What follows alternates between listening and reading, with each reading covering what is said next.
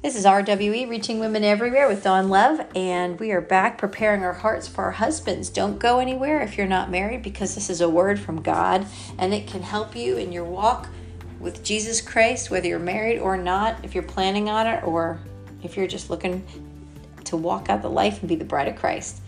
1 Corinthians 13, the love chapter is the best. I love it, no pun intended, but it is just so eye opening on how we are to walk out this life.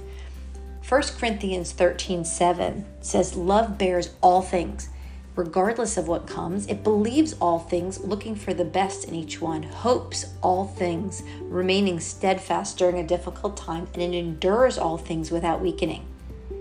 I remember those days of hanging on every word when my spouse would call, and I couldn't wait to hear his voice. But you know, that time before we were married, every moment we spent together was never enough. We used to pray that the time we spent together would feel long and full because I would, we had a long distance relationship. And when we would visit, when I would come to visit, it, we had just short amount of time and I wanted it to be full. And it was because we brought it before the Lord and those time was special. And I just, I had such an expectation and, and hope in what we had ahead of us. And you live every day, you know, just with that excitement of I can't wait to hear his voice. And you know what? We're married now. We can still have that because we've got Jesus in the mix. Because when the Lord is involved, we get to have our marriage the way He designed it. He's the designer of marriage. Don't you think He knows how to do it, right? He gave us this love chapter in 1 Corinthians 13, and it tells us how to respond, how to line up our thinking. And it is so contrary to our human nature, but this is why he told us because he knows how we're wired, he knows what we need, and he wants us to be successful in our own life and in our marriages and just in our Christian life. Not just because he wants us happy, which I believe he does, but you know why? People are watching us and they're going, Those are Christians? Let's watch how they act. How do they handle things? Who do they look for? Who do they look to for their strength? How do they handle this? People are watching us. Are we, as individuals and in our marriage, pointing people to Jesus Christ? That is the way we should be living our life. You know, when we are yielding to the Holy Spirit, we are letting that love that God puts in us flow. It's like a, a dam bust wide open. And a lot of times, a lot of us get stopped up at some point with some pretty good reasons. But if the Lord felt there were exceptions, He would have mentioned them. And we read that verse again, 1 Corinthians 13 7. Read it in the Amplified. It is powerful because all is all encompassing. All means all. There's nothing that's being left out. So you're going to bear all things, believe all things, hope all things, be steadfast. You're going to endure all things. And that means God is with you. He's going to enable you to do it. You know, I, I order things online like anybody else.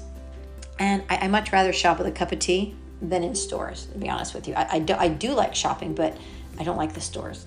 Uh, when I do buy something, I actually expect it to show up and be exactly what I ordered. I know, crazy, right? But so then why don't we have that same expectation when we pray for our marriages and when we yield to God's word? It's not that we're saying, hey, God, I want this, make it happen. But we're looking at his word and we're saying, your word says this. Your word says, I can endure all things without weakening. I can hope all things and remain, st- I can be steadfast during this difficult time. I can believe, Lord, and, and, and look for the best in each one. Help me to give me the strength to see the best in my husband. Love bears all things, regardless of what happens, regardless of what is happening in my life. I can love. So we are coming to God and looking at His Word and saying, Lord, empower me to, to carry out what your Word wants me to do. Why cannot we have more faith in God and His Word than we do Amazon? That is sad. We need to come with expectation to the Lord in Jesus' name and know that He is faithful. to accomplish what he is sent to do, what he is sent to do. His word will not return void, but it will accomplish what it's sent to do. We have that expectation in his love because God is love. And he has called us to this standard. I can't do my these things on my own.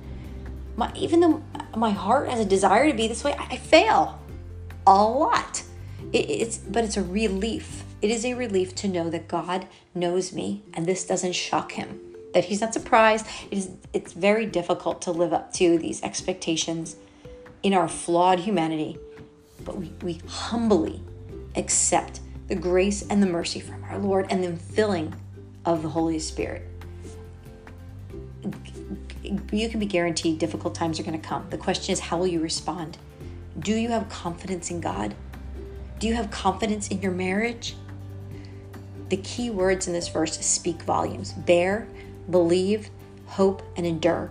They are followed with the words all things each time. Bear all things, believe all things, hope all things, endure all things. Regardless of what comes, look for the best in each other, remaining steadfast during difficult times without weakening. Lord, we, I come to you right now with great expectation that you will work through the couples that are hearing this right now. Lord, show us how to show Christ's love to one another. May we be a testimony to who you are. In Jesus' name, amen. See you all back here real soon. Be blessed.